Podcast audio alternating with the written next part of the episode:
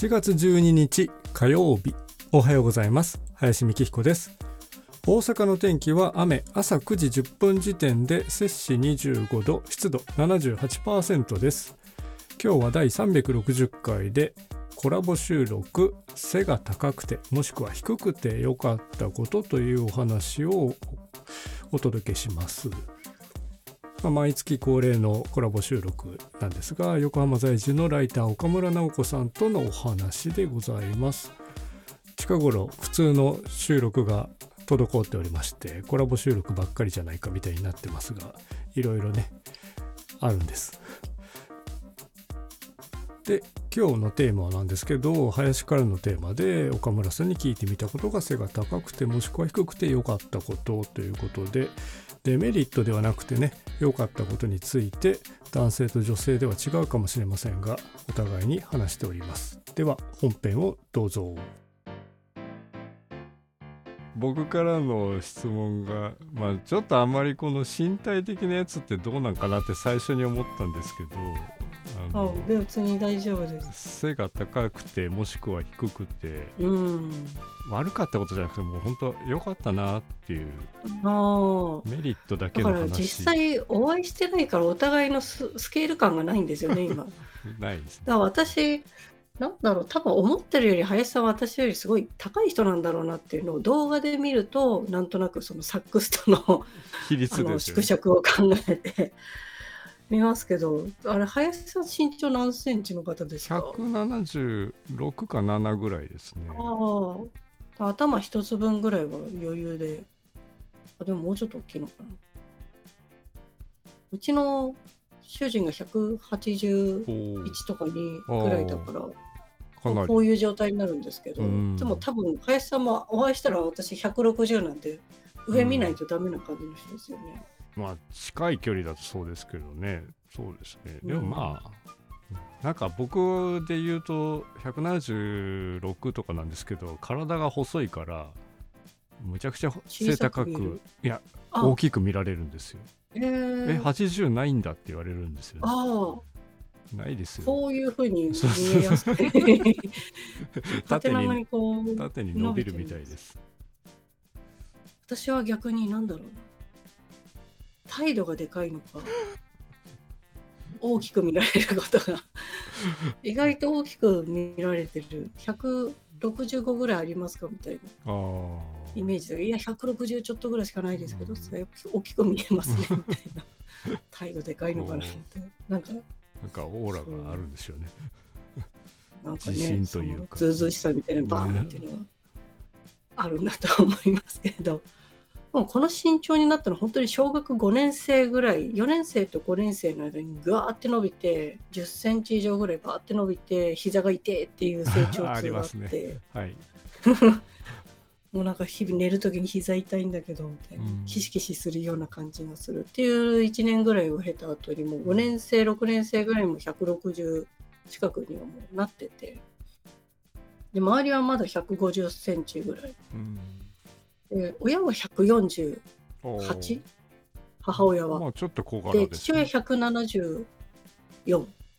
まあ、こんなガチャッとした夫婦で、裏話としてはなんか結婚の打ち掛け写真を親はタキシードと打ち掛けで写真撮ってるんですけど打ち掛けの下に雑誌積んで バランスをとってその上に立ってこう隠して撮りましたっていう話を聞くぐらいこんな差があるんですけど 自分も弟も大体弟も160ちょっとぐらいで男の人にしては小柄なんですけど、うん、ちょうど中間でこう揃ったもうそれになったのが148は超えてあよかったと思って160になってもうちょっと欲しいな165ぐらいあったらいいのにって思ったとこで止まって、うん、今に至って。周りの女子はみんなちっちゃいから背の高さ順で並ぶと絶対一番後ろか2番目ぐらい。で一番後ろのその辺にいる今村さんっていう女の子がいたんですけど 今村さんと勝手に2000万パワーズって言われて重いものとか先生の机とか運ぶと2000万パワーズだとか言って。別に背が高いから力があるわけじゃないないけどでもその時の男子は本当にちっちゃくってみんな148とか50とかまだ成長期じゃないから。ですね。フォークダンスとかする時ここんなんなりながらちっちゃいわねとか言いながら今思えばそっちもそれでねパワハラじゃないですけど体のことを言うっていうチビだねって言いながらやってる感じなんですけど。だから6年生ぐらいの時が一番なんかあ背高いんだな自分って思ってた期間かもしれないです。うん。中学23年ぐらいになると朝の会とかでみんなでガタって立ち上がって起立って立った時にあ男子でかと思って その時からあなんか偽マパーズじゃなくてもいいというかみんな男子でっかくなっていくんだなっていう、それまではクラスの中ででかい存在っていうのがしばらく23年続いて。でも今女性専用車両とかに行くと頭一つ分なんか抜ける感じはあるんですよ。みんなやっぱりちょっと自分よりは目線よりはちっちゃいところに頭がある感じがして息がしやすいというメリットが 非常にあります。多少満員電車を滑 れると思ってなんかねちっちゃい人だと囲まれちゃうと本当にもうできないくらいになっちゃうと思うんですけど自分はなんかこうやってれば多少天井の空気滑るから。まだ平均よりは少し高い方にいるんだなと思いながら、うん。うん、満員の女性専用列車には乗ったりしてます。それはだいぶ違いますよね。視野というか視点の高さが違うっていうのは、うんうんありますけどでも今うちは180の人がうん。いるので冷蔵庫の奥とかに物置かれると何にも見えこ見えないううですね。そんなところに置かれてもお皿とかも一番上の段とかこれあるの？ないの？その人には見えますからね。そうだへそくりとかあったら絶対バレるバレないのか。こういうところに置いといたらバレないね。そうだから今はあんまり背の高さのメリットは感じてない。うん。あら。背の高いその小学56年ぐらいの時のデメリットは中学生に見られること。子供料金とかでバス乗るとなんか本当みたいな。ごまかしてないとか言われて小学生です。中学生の時もなんか塾通いでバスがなくなっちゃってタクシーでもう帰んなきゃいけないみたいな時にタクシーに乗ったら「お勤めですか?」って言われて「えー、私しか乗ってないけど中2だけど」って「私ですか?」っつって「いや中中学生なんですけど」つって。夜10時半とかにタクシーに乗って暗いからよくわかんなくてそれなりになんかジャケットみたいの着てたからあわかん「ないお勤めですか?」になるんだな。うん。なるほど。そう。20代半ばぐらいになんとなく年相ぐらいになってそこからはそんなになんていうのか年齢が、まあ、今また年相になっちゃったんだけど30代ぐらいの間はそれよりも少し年齢は若く見られてた感じがあったけど多分小学生の時は背の高さとかうんそれで全部大人っぽい方に見られてたなっていうのは思いました。メリットメリットそんなもんかな。高いところのものが取りやすいとかね特急に乗ってた時に網棚にこう座ったまま手が届くのは多分背の高さっていう手が長かったんでしょうね。こうやってよいしょっつって、うん。今そんなメリットは旦那さんの方が便利そうだなと思って。そうですね。なんか。180の人がいたらもうね、大概のものはうん。あれさって言ったら 取ってもらえて私がなんか優勝って椅子出してきたりするよりはちょっと取ってっつったらもうすぐ取れたりなんかエアコンのあのフィルターの掃除っていうかはい。引き抜いてお風呂でジャーって洗う。あれをこの間開けて背伸びもしないではーって取って 洗ったりしてたのでそれ便利なの。うん。私はさすがにそこまで届かないそれは僕もやりますね。ああ、いい、便利ですよね。そういう。掃除ぐらいです便利は。ああ、本男の人の背高い便利と女の人の背高い便利は、やっぱり20センチぐらいの差は出ますかね。まあ私が170超えてたりしたら、うん。なんか違う便利があったかもしれないけど。高いうちにも入んないか。高中肉中背。高すぎるとかなり不便が増えてくると思うんですけれどその鴨居に頭ぶつけるとか。電車実乗る害ですときに頭やんないといけないとか下げないといけないとか。ああめんどくささみたいな。不便ですよねそれはね。背が高いのとがたいがいいのと違うのかもわかんないですけど背が高いところに定食屋さんとかに行くと勝手におかわりどうですか？とか大盛りできますよとか言われてるのをうちの旦那さんはあんまり食欲ない人なので毎回辛そうに断ってるのいや大丈夫です。いやご遠慮なくみたいな。そんな気使わなくていいんですよとか言って。そんな食べれないですねこうこういう身長でこういうがたいですけど食べませんからみたいな。あなんかレストランに入ってだナポリタンとステーキ。はいセットみたいの頼んだら間違いなくステーキセットはあっちに置かれるんですけど頼んでるのは私だったりとか。そういうのありますよねイメージというかね、イメージみたいな。勝手にね、そう。うん。だから、うん、背の高さはあっちが大変そうだなと思ううん。ことが多いかな。メリット。メリットね。なんかあるかな。女性のまあ背が高いか低いかはわからないまま質問をしたんですけれど もしかしたら低いかもしれないしそうですよね。高い。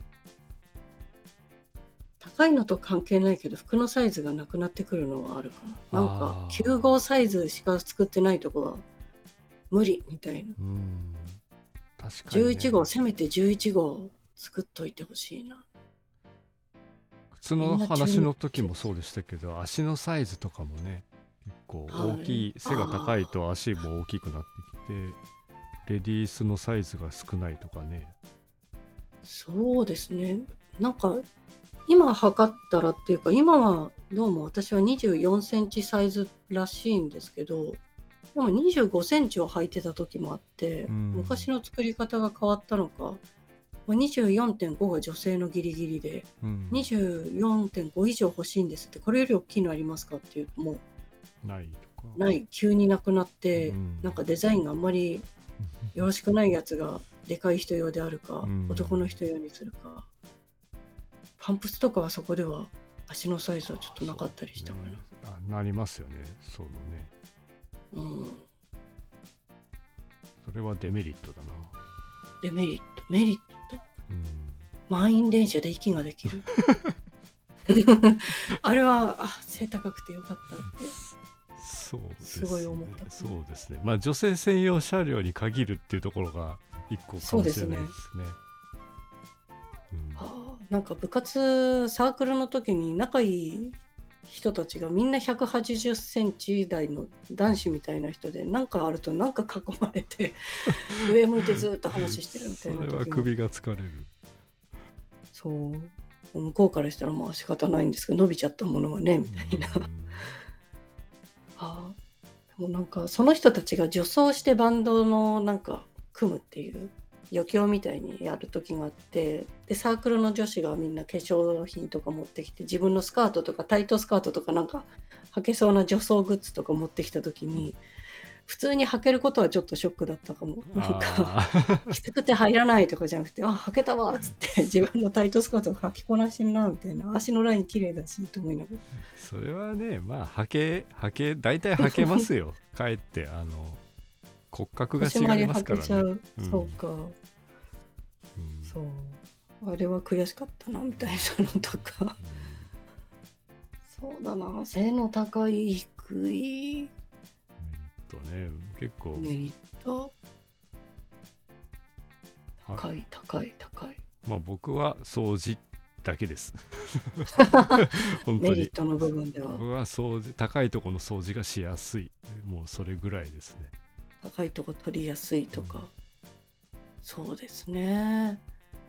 僕の話で言うとそのあともう一個細い体のメリットで言うと隙間に入りやすいっていう、ああ、それだけです。逆に隙間に使えるから、やめといた方がいいって。お尻抜けなくなります。隙間のな。掃除なんか試着してる、そうか、そうか、そう隙間にこう、身をね。ね。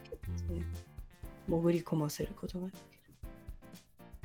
なんか試着してる時にいけるかなと思って履いて、まあジーンズみたいなとか、太ももで止まって 入んない時とか、いかがですか？とか言われて、あ、ちょっとサイズちっちゃいみたいですって言って、履けなかったとは言わずに返すみたいな。体型は得したことが少ないかもしれない。全般いろんなことに対して。まあみんなそう思いますよねやっぱり悪いことにはすそれでよごい目がいきま。すね。うんもうちっちゃい人から見たらそれはメリットですよって思うこともなんかあるんでしょうけど、実感をしたことがないうんうんから。体型は肩幅がスイミングやってて肩幅が骨格があるのでジャケットはうまく着れそうっていうあるけどカーディガンが着れない。女らしいカーディガン。なで型のあれは落ちる。落ちるやつは無理。ガッシガシになるんですよ。なんかこううん。フォルムとしてあんまりカーディガンが求めてない形になるので。まあ両方は厳しいですね。それはねそう。多分なで型の人はジャケットうまくはまんなくて落ちちゃうっていうのがあると思うんですけど、そこは大丈夫なんです。背景。ね不満の方が出てくるのかな。やっぱり不満はいくらでも出てくる感じではうんメリット。背の高いメリット。強そうに見えた。まあでもその舐められずにそうですよね。それは一個メリットかもしれないし、うん、特にねそういう個人事業主ああ そうか。でもなんでしょうね。あの変な人に絡まれにくいのはあるのかもしれない、うん。ちっちゃくってか弱い女性に見えてると多分目つけられちゃったりっていうのもうん。嫌な話ですけどあるんだと思うんですよ。あの人ならいけそうだみたいうん。なもう態度でこうやってるから。その辺はこいつにそれやっても無理だって思われてる可能性は非常に高いかも。あんまりそういう意味で嫌な目にあった回数が少ない気がしますそれはもうす気づいてないだけで退けてたかもしれないですね。跳ねのけてた可能性はうんあるかも。うんあいつに何かやったら何か言われそうとか やられそうとか反撃食らいそうぐらいのオーラは出してたと思うので、うん体でかいメリットはそこにあるかもしれないですね。うん中国でもっと大変だったかもしれない。うん、あでもうちの母親はちっちゃくてその辺はなんか女性的なところで苦労はしてたような話は聞いたことあるからあその辺は味わわなくて済んだのかなっていう気がしますね。うん僕さっきのまあデメリットの方ですけど、はい。列車で座っててはい。僕の隣と隣が空いててその向こうは座ってるんですけどはい。僕が細いからってああそこ行けるって思われやすいんですよね。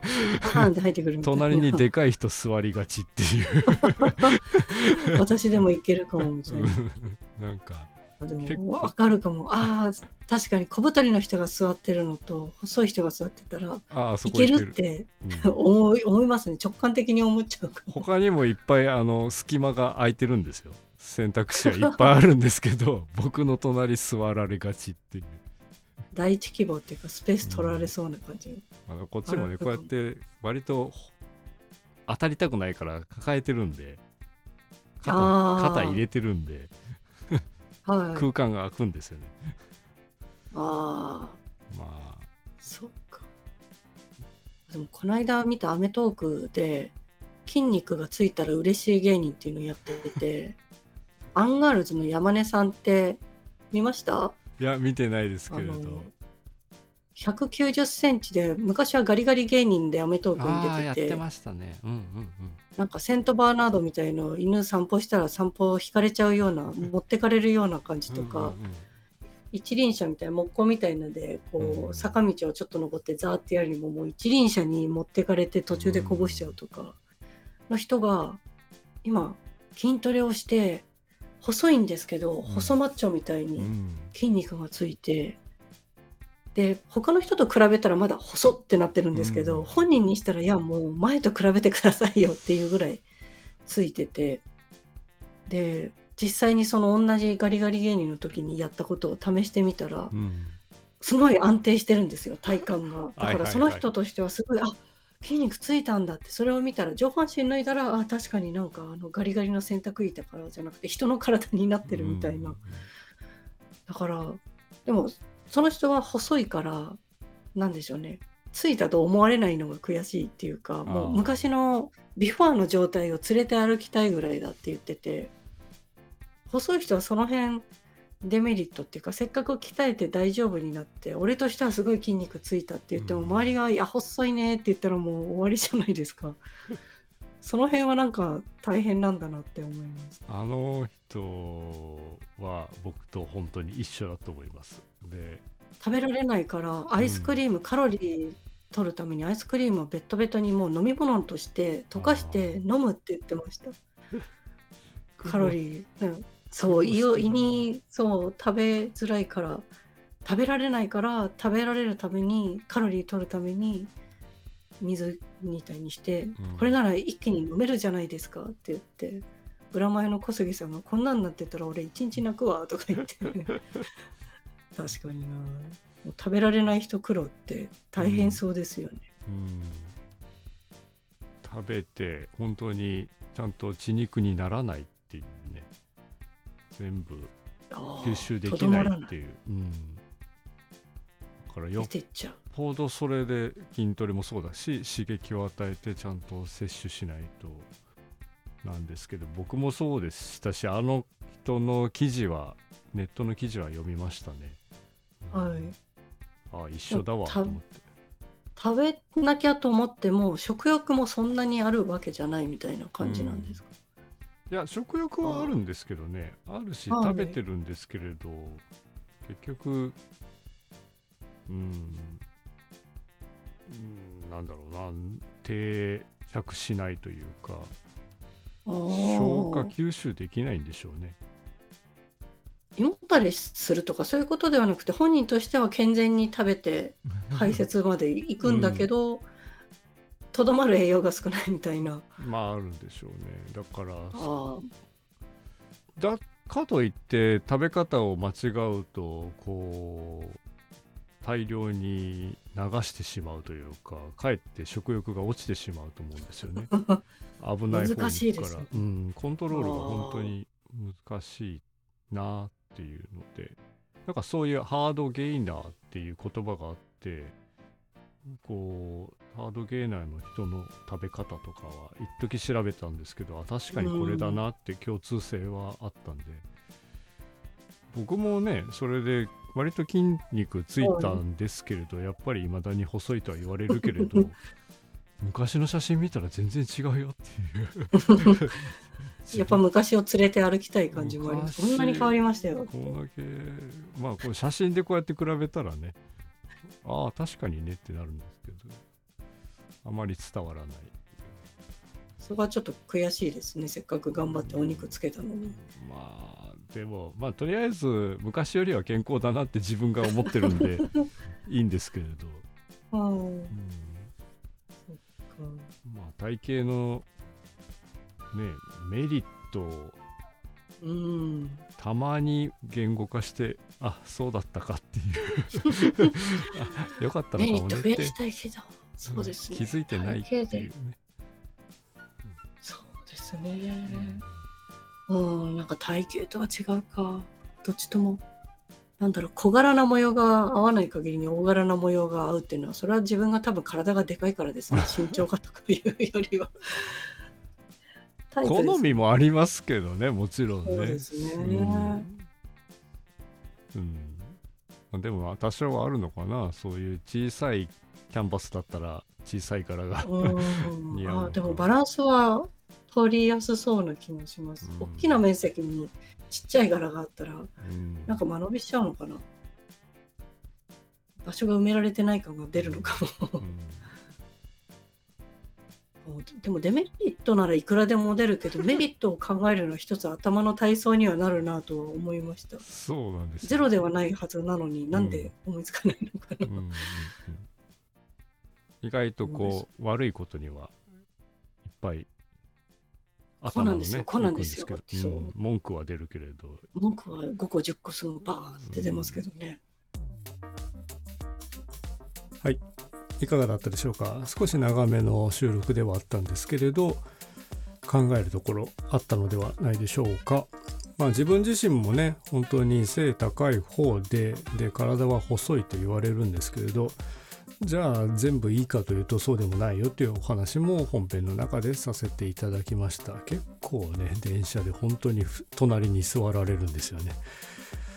うん。って思いますがまあそれもね当事者にしかわからないことということでですね、まあ、電車トークは多かったですね。満員電車でも息がしやすいとかね。そんなような背が高くて低くて良かったこと。皆様も何かあったでしょうか。というわけで今日のコラボ収録はこちらで終わります。また明日以降でですね岡村さんのチャンネルの方でお話ししているテーマを引き継いだ美術館ギャラリー博物館についてのお話をしておりますのでそちらをお届けしたいと思います。というわけで本日もお聴きいただきありがとうございました。では皆様良い一日をお過ごしください。林美希彦でした。